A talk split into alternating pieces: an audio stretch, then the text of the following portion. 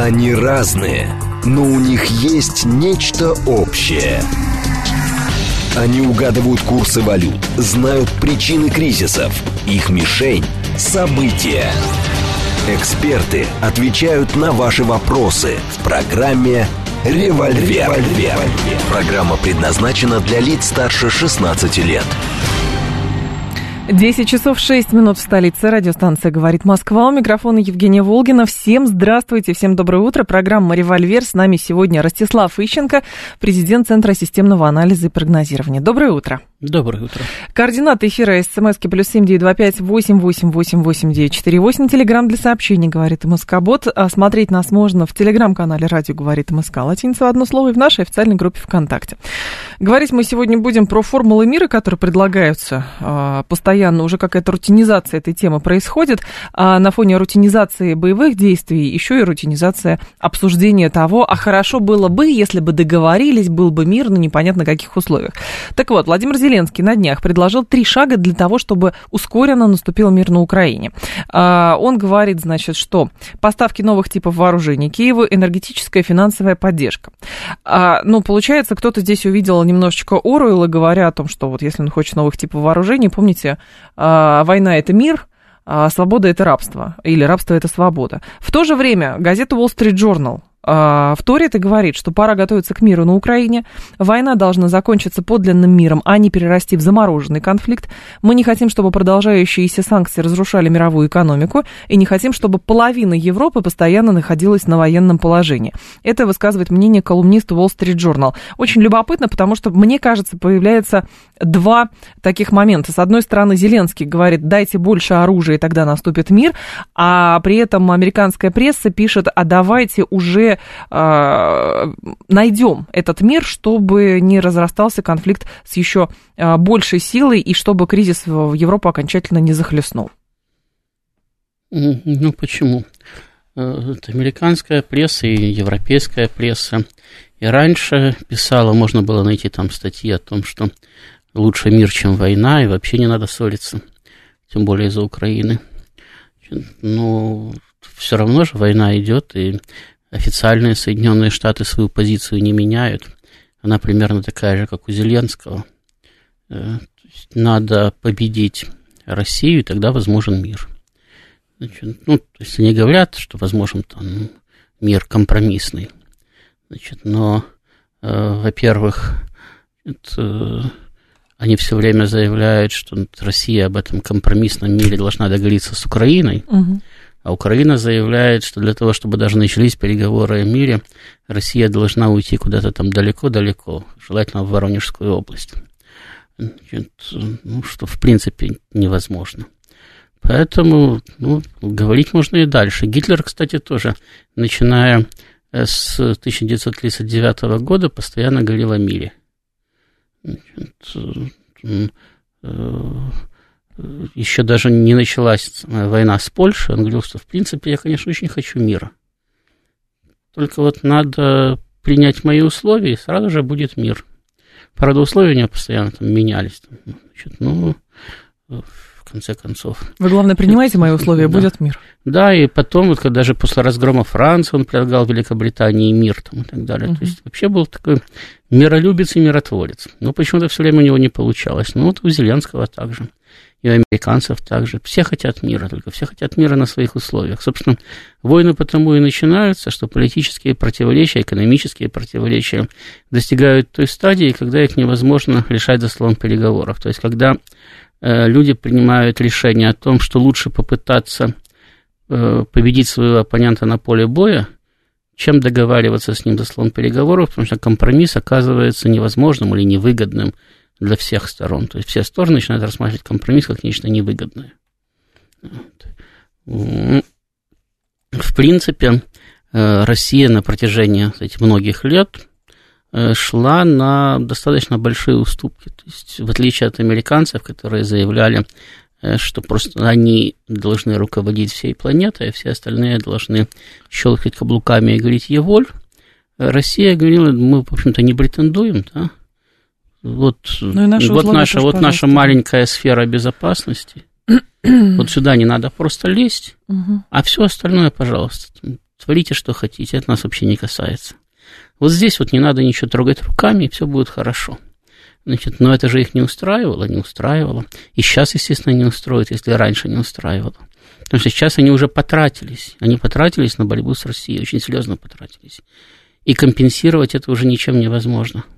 То есть, если они не выигрывают, то они проигрывают в любом случае. Понимаете, опять-таки, в отличие от Соединенных Штатов, Россия не ставит перед собой задачу Соединенные Штаты уничтожить.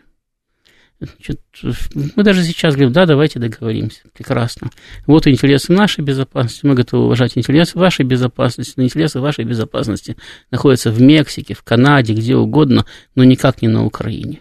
Но и, даже, этом... и, даже, и даже не в Румынии, и не в Польше находятся интересы вашей безопасности. В Польше находятся интересы безопасности Германии, допустим, да? но никак не Соединенных Штатов. Значит, э, Американцев это не устраивает, не устраивает. Они считают, что они должны контролировать Европу, чтобы сдерживать Россию. СНГ контролировать. Значит, да, после того, как они уже контролируют Европу, они считают, что они должны контролировать СНГ. А после того, как они контролируют СНГ, они считают, что они должны и, собственно, Россию контролировать, для того, чтобы все контролировать. Ну, у них аппетиты растут точно так же, как они росли у Адольфа Алаизовича. Значит, то есть все, конечно, за мир, но к сожалению, за такой мир, который не всех устраивает. Но не кажется ли вам, что все равно как бы стороны, что называется, вошли во вкус? А у американцев э, бюджет большой, безграничные возможности отправки вооружения на Украину. Деньги те же самые, понятно. И сегодня был интересный график, э, показывающий э, денежные потоки, которые перетекают из э, Штатов на Украину. Поэтому, в общем-то, Украина выполняет для Штатов свою функцию, но, соответственно, Штаты, видимо, ждут, пока Россия выдохнется. Ну, безграничных возможностей ни у кого нету. Значит, Штаты ждут, пока Россия выдохнется, Россия ждет, пока Штаты выдохнутся. Вот, э, тем более, что, опять-таки, американцы, в общем-то, э, совершенно правильно определяют ситуацию, когда они говорят, что они не могут проиграть на Украине, потому что действительно поражение на Украине, то есть военный разгром Украины, является для них катастрофой глобального масштаба, потому mm-hmm. что это э, дает толчок к полному изменению баланса сил в Европе. Да. Значит, Э, но мы тоже не можем проиграть на Украине. И возможность выиграть у нас значительно больше, чем у американцев. Потому что Украина не Мексика, она от Соединенных Штатов находится очень далеко.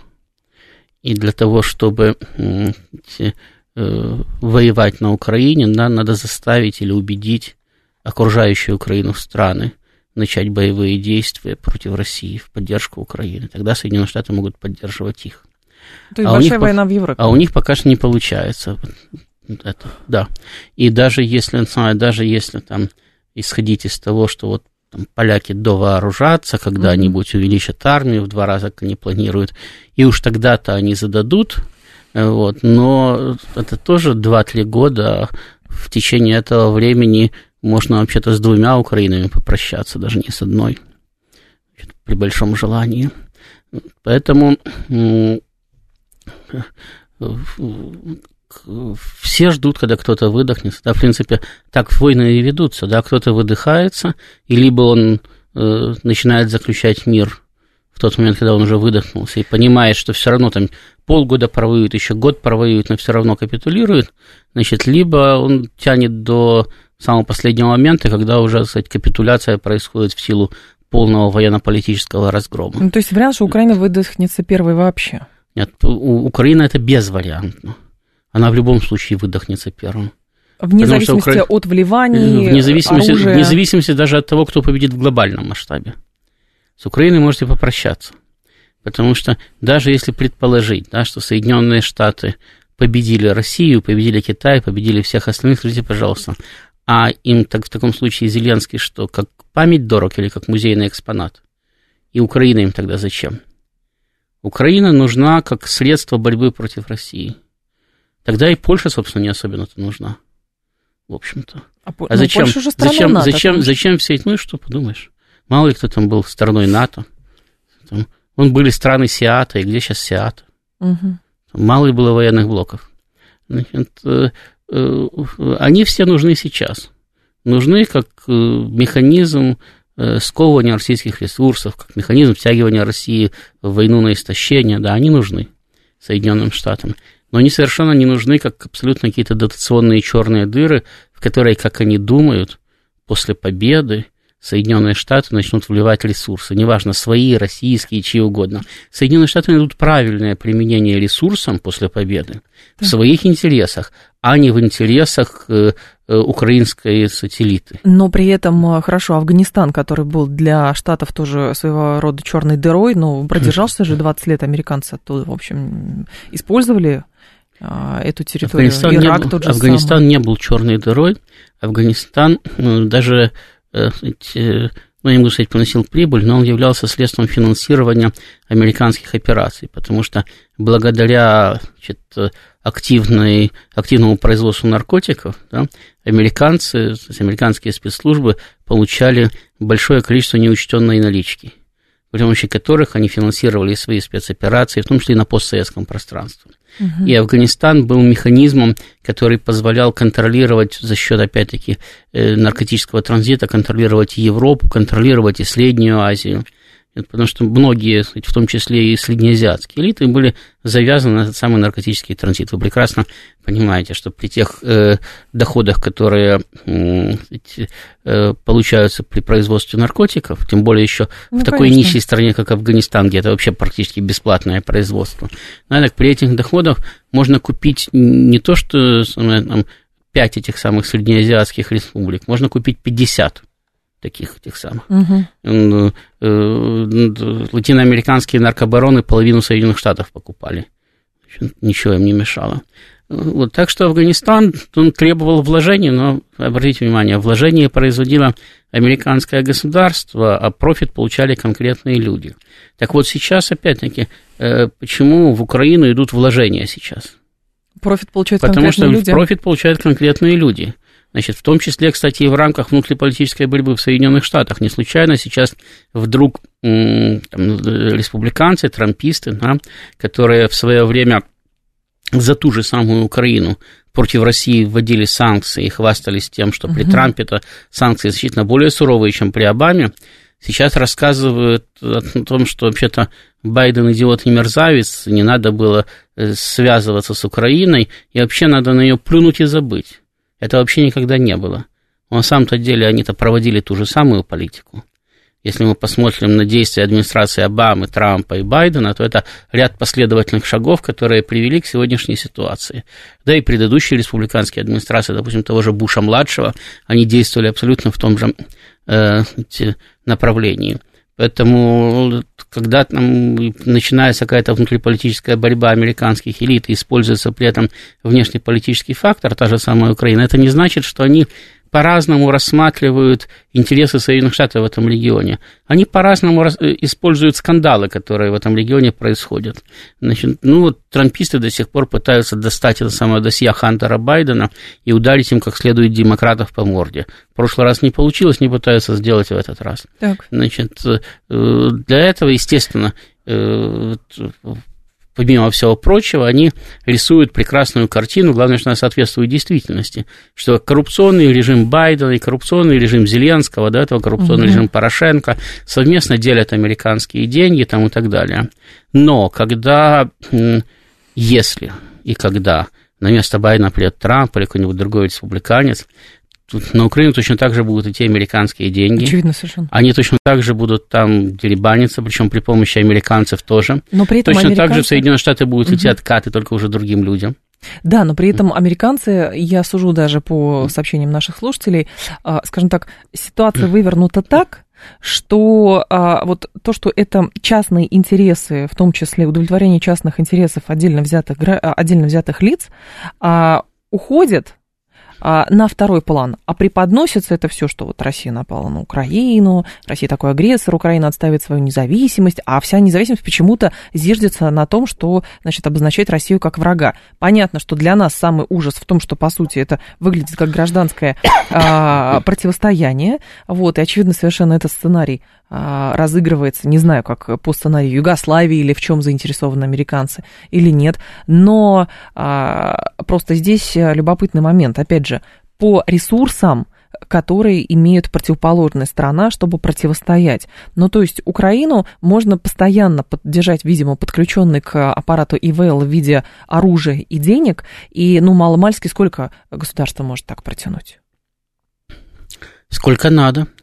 Так говорят и в Соединенных Штатах, и в Европе. А у нас? Значит, ну, как бы мы похоже рассуждаем, что вот действительно это проблема, те вливания, которые сейчас осуществляются на Украину, проблема для нас, чтобы быстро покончить а, с а, режимом Зеленского. Как вы считаете? Ну да, это создает нам определенную проблему. Без, ну, без поставок оружия, без денег, они бы давно бы уже бы не существовали. Более того, без поддержки Запада Украина бы не существовала задолго до того, как Зеленский пришел к власти. У нее шансов продержаться в течение 2015 года было примерно 0,0. Это в том режиме, в котором она работала на тот mm-hmm. момент. Значит, но американцы стабилизировали там ситуацию, американцы э, обеспечили более-менее нормальную финансовую стабильность для них. Ну, конечно, условно, но с точки зрения, кстати, Украины достаточно стабильное финансовое состояние для страны. И именно потому, что американцы пытались использовать Украину, и в у них это получилось, да, как фактор э, втягивания России в военный конфликт. А этот конфликт они рассматривали, начиная с 2014 года, они рассматривали как средство э, комплексного давления mm-hmm. на Россию для того, чтобы э, создать в ней, опять-таки, комплексную политико-экономическую нестабильность, дестабилизировать. Они же этого даже не скрывали в 2014 году, когда Обама говорил, вот мы ввели санкции, российская экономика разорвана в клочья. Просто они ошиблись. Российская экономика не была разорвана в клочья тогда. Значит, и Россия сейчас, ну, не могу сказать, что совершенно спокойно, но без особых проблем, значит, выдержала первую волну санкций, смогла, опять-таки, стабилизировать внешнеполитическую ситуацию, смогла потихонечку укрепиться, подготовиться к второй волне санкций и втянулась уже в этот самый военный конфликт, который вызвал вторую волну санкций, тогда, когда, ну, собственно, сама выбрала это время. Угу. Не знаю, там правильно или неправильно выбрала время, но правильно это время Россия выбрала сама. Так. То есть она решила, что именно в данный момент, значит, э, неизбежные боевые действия лучше начинать сейчас, там, а не, не месяцем раньше и не месяцем позже, там, угу. и не, не полгодом позже. Вот.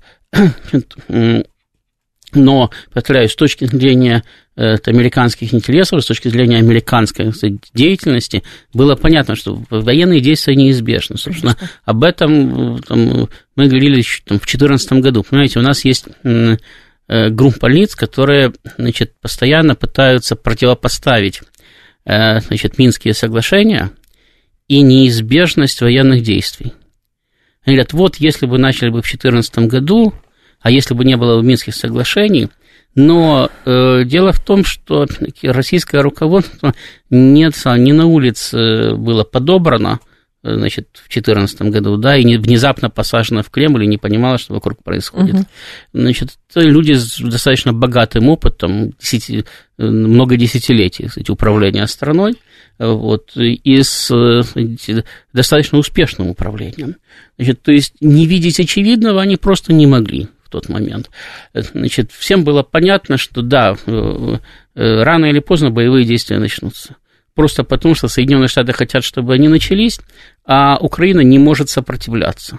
В этом плане, конечно, Порошенко был значительно выгоднее Зеленского для России, потому что Порошенко уворачивался как мог.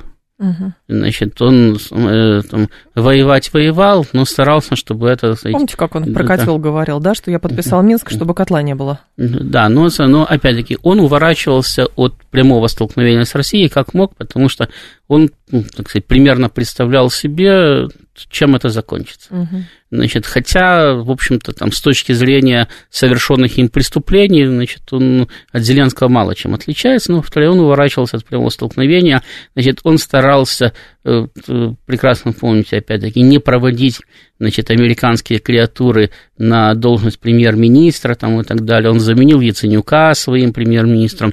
Значит, он взял под контроль внутриполитическую ситуацию на Украине, ну, настолько, насколько мог, опять-таки. Значит, и да, у него была велотекущая война в Донбассе после 15 года, значит, но э, дальше за пределы вот этого вот велотекущего столкновения он не выходил.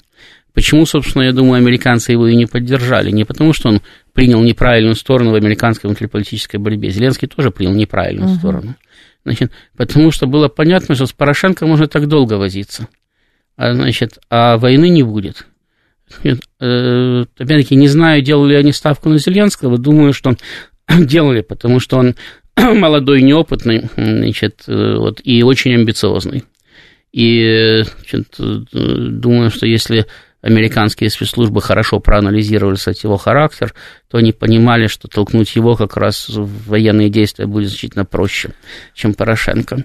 Вот, по крайней мере, должны были проанализировать. Ну, ну тут, в принципе, им даже суетиться не надо было. Зеленского просто избирали. Опять-таки, как и Порошенко, его избирали как президента мира – но воевать он начал даже с большим удовольствием и с большей скоростью, э, чем, чем Порошенко. Чем Порошенко. И, и американцам это объективно выгодно. То есть Зеленский уперся в этом самом в позиции, значит, э, э, я хочу мира, но я хочу такого мира, вот как как мне хочется. Но ну вот перед, перед Россией, как вы считаете, какие сейчас стоят э, задачи? Потому что у нас же тоже говорят, мы открыты переговоры. Да простая, и так простая задача. Военный разгром Украины. Собственно, этого никто и не скрывает. В России, опять-таки, это понимают задача и в Кремле. простая, реализация сложновата. Ну, так любая, подождите, любая реализация сложновата. Но не могу сказать, что это такая уж дико сложная реализация. Хотя, да, не самая простая. Вот. Ну, что поделаешь. Значит, к сожалению, опять-таки, против нас мощный враг, который еще совсем недавно разгромил Советский Союз, причем не на поле боя, а в политико-экономическом соревновании, в информационном соревновании полностью разгромил, уничтожил, значит, ликвидировал, разделил, установил свою власть по, всему, по всей планете. Это было вот совсем недавно, да, 30 лет назад. Так что э, и еще там каких-то 10 лет назад э, американскую гегемонию на планете никто не оспаривал. Значит, ну да, говорили, что вот мы тоже там, мы хотим говорю, свой участочек, значит, но мы согласны со всем остальным. Пусть да, пусть доллар будет дальше самой э, мировой резервной валютой, там, пусть Соединенные Штаты его там печатают и так далее. Да, опять-таки, говорили не потому, что, значит, хотели э, сдаться Соединенным Штатам. Значит, э, просто прекрасно понимали, опять-таки, что Э, э, возможности поддержания вот этой системы ограничены. Угу. И что, отвоевывая себе свой собственный кусочек, мы создаем свою зону стабильности, вокруг которой эта американская система потом будет рушиться. Нам было бы выгодно, чтобы она рушилась в мирных условиях.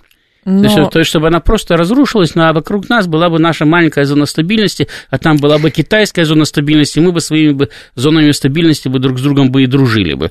И всему остальному миру бы предоставляли бы услуги по этой самой стабильности. Ну как раз по, по, практика показывает вообще история человечества, что свой э, кусочек можно только, в принципе, отвоевать. Тот же самый Ялтинский мир, э, позиции сильного... Совершенно правильно. Чего же вы тогда вздыхаете по поводу того, что это не самая простая задача? Ну да, все пытаются отвоевать свой кусочек счастья, поэтому это не самая простая задача. Но других вариантов просто нет. Я не то, что вздыхаю, я просто, понимаете, а, люди видят некие противоречия в том, что с одной стороны есть заявление, с другой стороны есть, ну, в том числе и боевые действия, но параллельно происходят еще какие-то процессы. Люди, вот люди могут э, в этом самом в интернете писать все что угодно, там требовать сбросить атомную бомбу на Вашингтон и так далее ответственные политики всегда будут говорить «мы за мир». Но за такой мир, что потом камня на камне не останется. Это да. Ростислав Ищенко с нами, новости продолжим. Они разные, но у них есть нечто общее. Они угадывают курсы валют, знают причины кризисов. Их мишень – события. Эксперты отвечают на ваши вопросы в программе «Револьвер». «Револьвер». 236 столица, программа «Револьвер». Микрофон Евгения Волгина. Ростислав Ищенко с нами, президент Центра системного анализа и прогнозирования. Анатолий говорит, во многом Ростислав с вами согласен, но самоограничение, которое руководство России само себе поставило при выполнении задачи СВО, скорее всего, очень сильно повлияют на сроки их выполнения. Так почему эти ограничения не снимаются? Ведь есть очевидные вещи, невыполнение которых приведет к неудаче. Ну, во-первых, почему не снимаются? То есть, если на первом этапе действительно ну, планировали освободительный поход и старались как можно меньше, так убивать и разрушать, то э, сейчас э, по полной программе сказать, уничтожается инфраструктура, при том, что сказать, Украину уже сейчас практически охватила гуманитарная катастрофа, в общем-то. И э, надо еще учитывать, что это при том, что э, половина населения находится за рубежом Украины, и при том, что э, она накачивается западной помощью. То есть э, там, не, не только деньгами, туда там уже даже эти, как они там, э, Ген, ген, нет, генераторы там, а, самое, лампа, там, лампа. Там, там поставляют там, и так далее. То есть э, э, сказать, что ничего не меняется, абсолютно там, я не могу. Значит, потом, опять-таки, э, совершенно очевидно, что армия готовится к наступлению. Значит, ну Чья? вот российская. Ага. Значит, если, если наступление начнется и будет, скажем, проводиться так же, как она проводилась в феврале-марте, тогда можно будет говорить, что ничего не, меня, не поменялось. Но я почему-то уверен, что так же оно проводиться не будет. Значит, э, причем по этим самым, по многим параметрам. И по рисунку операции оно будет другим. Значит, вряд ли будут готовить такие глубокие прорывы, как готовились тогда, просто потому что значит, э, ограничен э, чисто человеческий потенциал, то есть человеческий ресурс ограничен. Да, самое. Угу. Значит, э, будут стремиться больше уничтожить вооруженных сил, вооружения Украины там, и так далее. Значит, и опять-таки подорвать ее чисто техническую возможность к дальнейшему сопротивлению. Так. Ну, это, опять-таки, это не значит, что не будут занимать дополнительные территории. Чем, причем, чем больше отца, чем больше, тем лучше. Ну, то есть, э, изменения произошли. Другое дело, что, конечно, если бы, э, э, ну, как вам сказать, это, в принципе, самую э, операцию, да, которая в феврале началась, ее действительно планировал, судя по всему, талантливый человек, потому что ну, хорошо спланированная операция, она даже выглядит красиво. Так вот, она красиво выглядела, эта операция – одна из э, самых красивых операций, из тех, которые, в принципе, я э, знаю, начиная с Первой мировой войны. Значит, э, там предусматривалось сказать, двойное окружение значит, кстати, украинских войск, причем с, с многими маленькими котлами попутно. Вот, учитывалось, опять-таки, географическое расположение Украины, практически планировалось страну разрезать надвое, значит, ликвидировать мобилизационный потенциал, не дать возможности проводить мобилизацию, отрезать западную Украину от восточной там, и так далее. Потом что-то пошло не вот. так. Ну, немного не хватило войск, угу. значит, и опять-таки э, я предполагаю, да, что даже при том соотношении войск, которое было в начале операции, теоретически ее закончить можно было. Значит, закончить можно было победой, да, на этом самом, на выдохе, с трудом, значит, рискуя поражением, но теоретически можно было ее закончить победой, но для этого, опять-таки, необходимо было понимать, что это уже идет война. Не спецоперация, не освободительный поход там, и так далее, а идет война за собственную безопасность, не, это самое, не гражданская война. Вы не считаете, Потому что, что у нас, нас до сих пор спорят, это гражданская война или нет. Какая-то, ну, какая-то может быть гражданская люди. война, если с момента распада Советского Союза прошло 30 лет, 30 лет это разные государства. Нет, мы же говорим, мы спасаем русских людей. Значит, вот с момента дело. распада Российской империи, когда началась э, русско-польская война, угу. да, значит, произошло, прошло два года, даже меньше, полтора, в 19 году она началась. Значит, но никто не, не говорил, что это гражданская война. С финами еще раньше началась война. Опять-таки, никто не говорил, что она гражданская. Хотя и там тоже были русские люди. Ну да, их было поменьше, конечно, чем на Украине, наверное.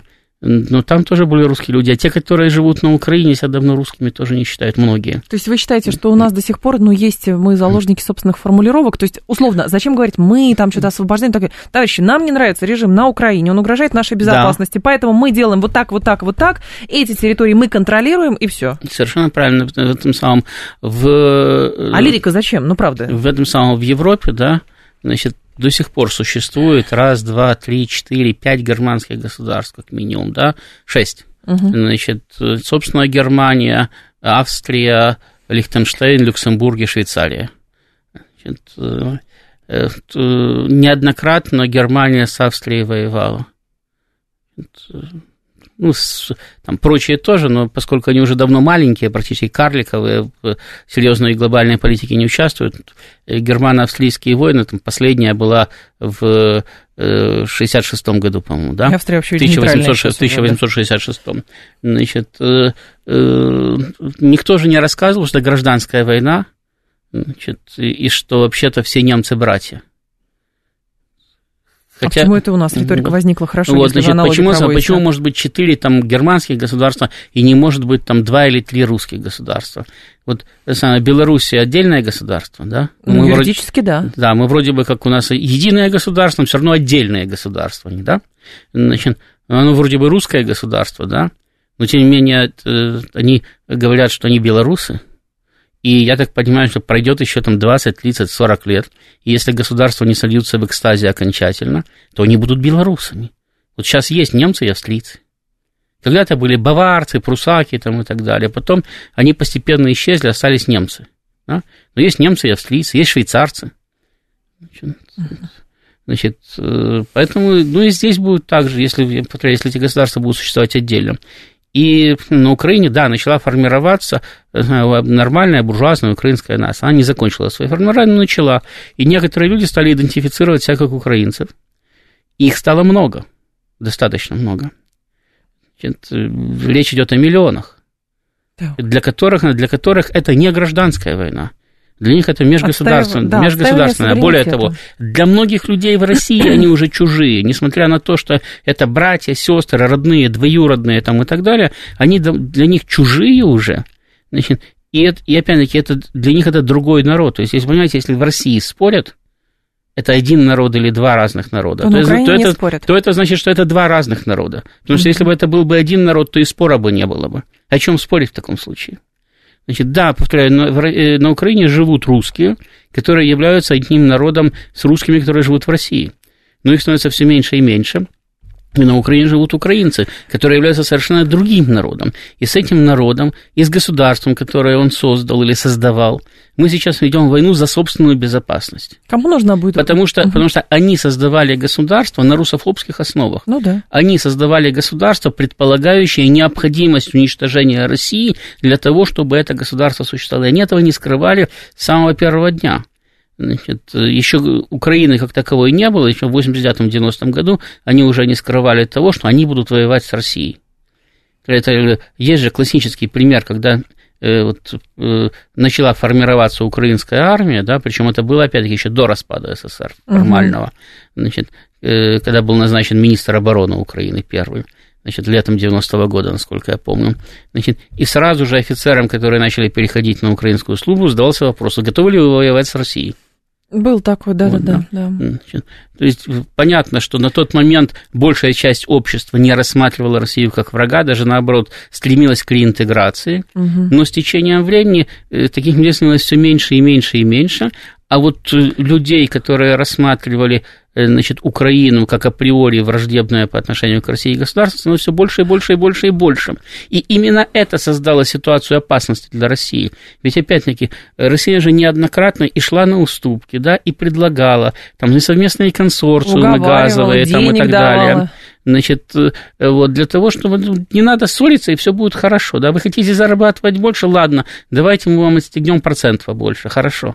Мы все равно заработаем, давайте вы тоже побольше получите. Хорошо. Ну, то есть суверенитет... Вот, но, ага. но, но все равно нет. Мы, вот, э, какой смысл да, для Украины был в перекрытии, собственно, газового транзита в Европу российского? Ведь она на нем зарабатывала. Денежный шантаж. И, и практически получала бесплатный газ. Нет, теперь она газ не получает, ни, ни бесплатный, никакой. Причем Украина сама решила это. Нет, ну транзит-то есть сейчас все равно э, какой-то. Транзита практически уже нету. Более того, даже свой собственный газ Украина формально закупает там чуть ли не у Газпрома, а там в Европе. Uh-huh. И более того, даже то, что она там у Газпрома где-то там покупала и получала, Украина стремится вообще обнулить и покупать все в Европе, там в Норвегии, в Польше, где угодно, в Словакии, где газа нету. Значит, на этом самом э, тащить э, через эти самые Э, через э, терминалы в Балтийском море американский СПГ. бывший жиженный mm-hmm. газ, да, СПГ, значит, далее все что угодно, только не российский. Значит, и Украина целенаправленно к этому шла. Значит, да, сразу разорвать эти связи было невозможно, но их целенаправленно рубило. Значит, и было понятно, что рано или поздно при таком движении, да, столкновение неизбежно. То есть нельзя, нельзя постоянно, значит, можно там 10 э, лет уговаривать, 20 лет уговаривать, но опять-таки в России это прекрасно понимали, потому что Россия готовилась к этому столкновению прежде всего экономически. Она вводила дублирующее производство, она переводила некоторые производства с Украины, которые можно было купить и перебросить в Россию. Россия зачем «Газпром» строил опять-таки обходные газопроводы? Для того, чтобы в критический момент можно было обойтись без украинской газовой да. инфраструктуры. Значит, это же все, опять-таки, это подготовка, потому что всем было понятно, что если, если не готовиться, то в один прекрасный момент, значит, э, поймают на этом самом, э, на кризисе, да, перерубят полностью э, газовый транзит, обнулят бюджет таким образом. Так с потоками Значит, так и сделали вот. все равно. Строили, не строили, а все равно результат Сделали, же... да, но при этом параллельно, да, параллельно Россия выходила на азиатский рынок. Не было бы сейчас газопроводов, нефтепроводов в Китае еще куда-то там, да, значит, не было бы альтернативы. Параллельно, опять-таки, строились СПГ. И сейчас Россия продает кучу сжиженного газа. Ну, там Причем его даже американцы покупают для того, чтобы потом втюхивать европейцам угу. как свой собственный. СПГ. А кому нужна разрушенная до основания Украина? Опять-таки, американцы планировали, да, значит, разрубить полностью Э, экономические связи между Россией и Европой. Так. Для этого повесить железный занавес. Украина была частью этого железного занавеса, очень важной, потому что через нее шла основная торговля энергоносителями. А основой для российско-европейского сотрудничества все 90-е и все нулевые годы была именно торговля энергоносителями. Более того, именно торговля энергоносителями э, российская делала Европейский Союз конкурентным в борьбе с американской экономикой. Вот для того, чтобы уничтожить, с одной стороны, экономического конкурента Европейский Союз, а с другой стороны, для того, чтобы уничтожить военно-политического конкурента Россию, значит, которая с этого дела получала деньги, которые вкладывала в развитие собственной промышленности. ВПК в том числе, значит, да. Вот, и плюс в укрепление собственной э, военной машины. Вот для того, чтобы все это значит, уничтожить, американцы э, э, добивались того, чтобы как можно скорее разрубить эти связи. Они пытались произвести переворот на Украине в нулевые годы. Они провели первый период в четвертом году, в четвертом-пятом. Они произвели второй период в седьмом году. Значит, они произвели окончательный период в четырнадцатом году. Угу. Все это делалось ради одного, для того, чтобы вот эти связи разрубить, для того, чтобы Европейский Союз остался без российского газа, а Россия осталась без европейских технологий, без европейских денег. И они своего добились. Да. Но сейчас Европейский Союз остался без российского газа, его экономика плавно подыхает за счет того, что Россия 30 лет готовилась к этому, готовиться начали даже не при Путине, готовиться начали еще при Гайдаре. Первым об импортозамещении заявил Гайдар – и при нем еще начали строиться заводы, импортозамещающие то, что было на этом самом, на территориях других республик Советского Союза. Просто тогда денег было мало, и понятно, что импортозамещение не набирало таких оборотов, как потом. Ну, просто параллельно Значит... шел, прошу прощения, процесс такой, зачем нам свое, мы купим импортное шел. Но опять-таки еще раз говорю, что вопрос импортозамещения первый раз был поднят еще при Гайдаре. Гайдаром, понятно. Значит, вот. И, и э, да, самые 10 ельцинских лет, значит, э, Россия слабела, она не, не усиливалась. Но, тем не менее, опять-таки, в течение этих 10 лет тоже и э, «Газпром», и российское руководство следило за тем, чтобы э, значит, исправно функционировали газопроводы, чтобы деньги поступали в бюджет, угу. и искали альтернативные варианты. Опять-таки, проекты северных потоков, проекты южных потоков, проект турецкого потока, там, голубого потока, он появился, они все появились э, задолго до э, прихода Путина к власти. Многие из них реализовывались потом, хотя некоторые начали реализовываться раньше. Угу. Значит, переориентация на Азию, опять-таки, она рассматривалась значительно раньше. Просто для этого нужны были большие деньги и политическая воля э, э, государства. Поэтому все эти проекты масштабно заработали уже при Путине. Но рассматривались, планировались и так далее, они еще при ельцинской администрации. Значит, потому что, опять-таки, было ясно, изначально было ясно. Украина очень слабое, уязвимое звено. С ней очень долго пытались договориться. С ней пытались uh-huh. договориться и при Ельцине, с ней пытались договориться и при Путине. Значит, ей, ей шли на уступки и так далее. Значит, Севастополь подарили и базу арендовали. Значит, опять-таки, не в последнюю очередь для того, чтобы не было визгов, что Украину ограбили, и поэтому мы не будем пропускать газ там и так далее.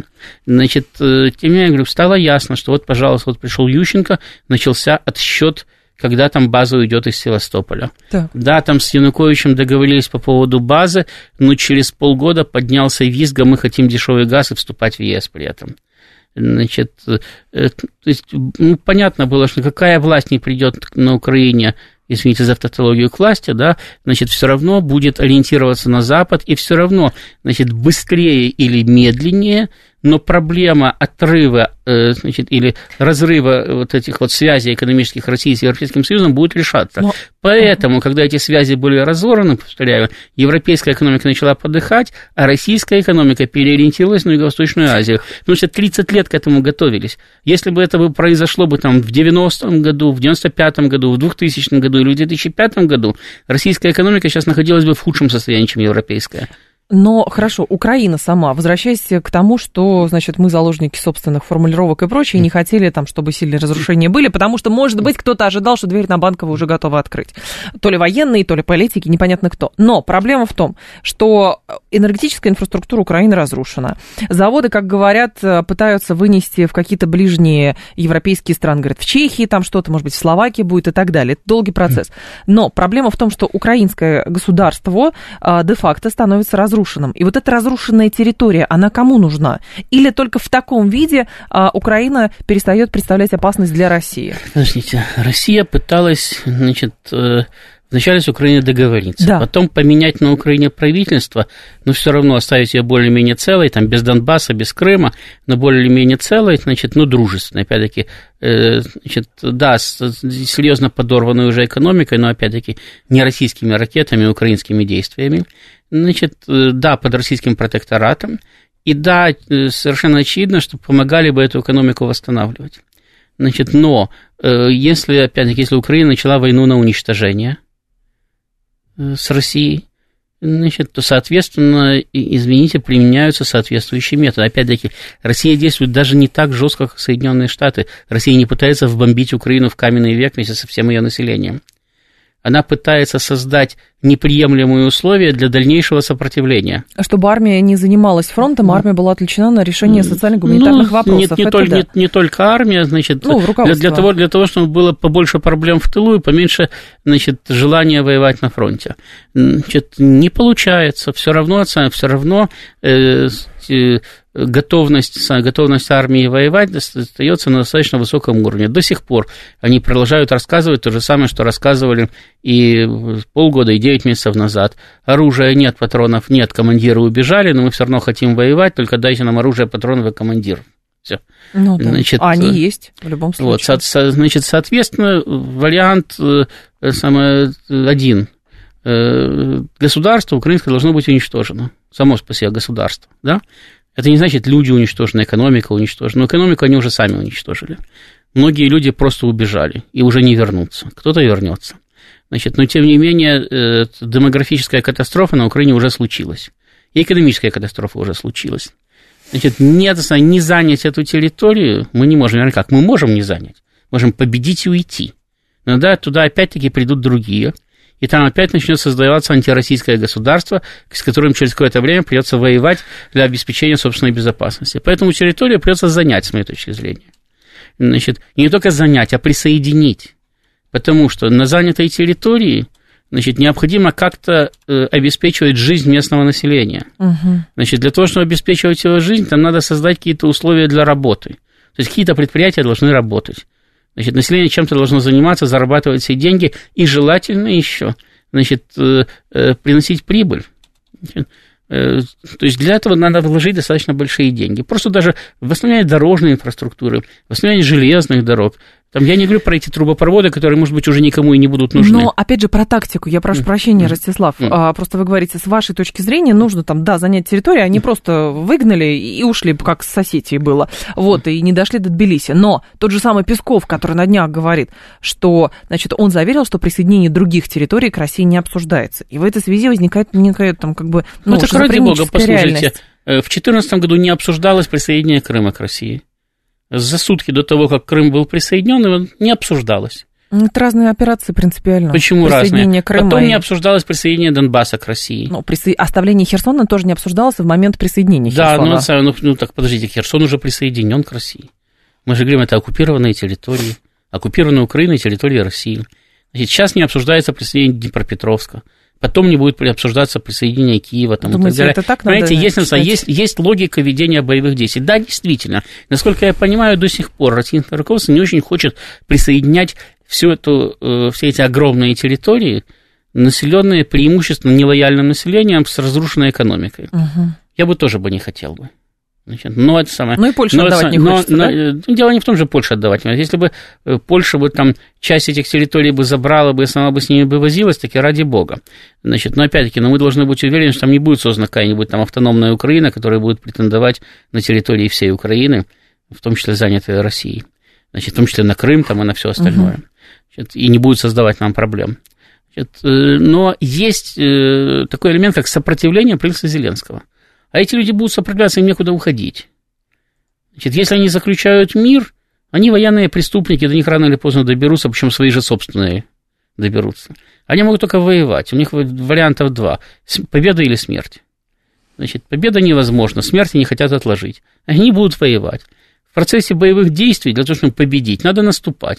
В процессе наступления вы занимаете новые территории. Только вы занимаете эти новые территории, у вас возникает проблема местного населения. Его надо как-то кормить для того, чтобы его кормить не за счет Камчатки или Чукотки, а за свой собственный счет, там надо восстанавливать какие-то предприятия, угу. дома отстраивать людям надо. Они не могут всю жизнь жить в норах. Потому что если они будут жить в норах, они будут идти в террористы и будут у вас в тылу мосты взрывать и железные дороги. Значит, а всех, войну а, да, а, всех, а всех не перестреляешь. Значит, им надо создать такие условия для жизни нормальные, для того, чтобы у них не возникало желания, значит, где-то там по лесам, чтобы они не говорили, так какая нам разница, тут нора, там нора, угу. пойдем в лес, может быть, будем жить потом лучше. Значит, для того, чтобы создать им нормальные условия для жизни, туда надо вложить деньги. Как только вы вкладываете в это дело деньги, восстанавливаете предприятия, эти предприятия начинают работать на связях с российской экономикой. И после этого все это оставлять э, совершенно бессмысленно становится. И вы эти территории присоединяете. Так, поэтому, да, если Зеленский подпишет мир послезавтра на наших условиях, ну, значит, лишится четырех областей. Если подпишет через четыре месяца, лишится восьми областей. Если не подпишет до конца года, лишится всей Украины. Ростислав Ищенко был с нами, президент Центра системного анализа и прогнозирования. Ждем вас снова, Ростислав, спасибо. Далее информационный выпуск. Я к вам в два часа вернусь.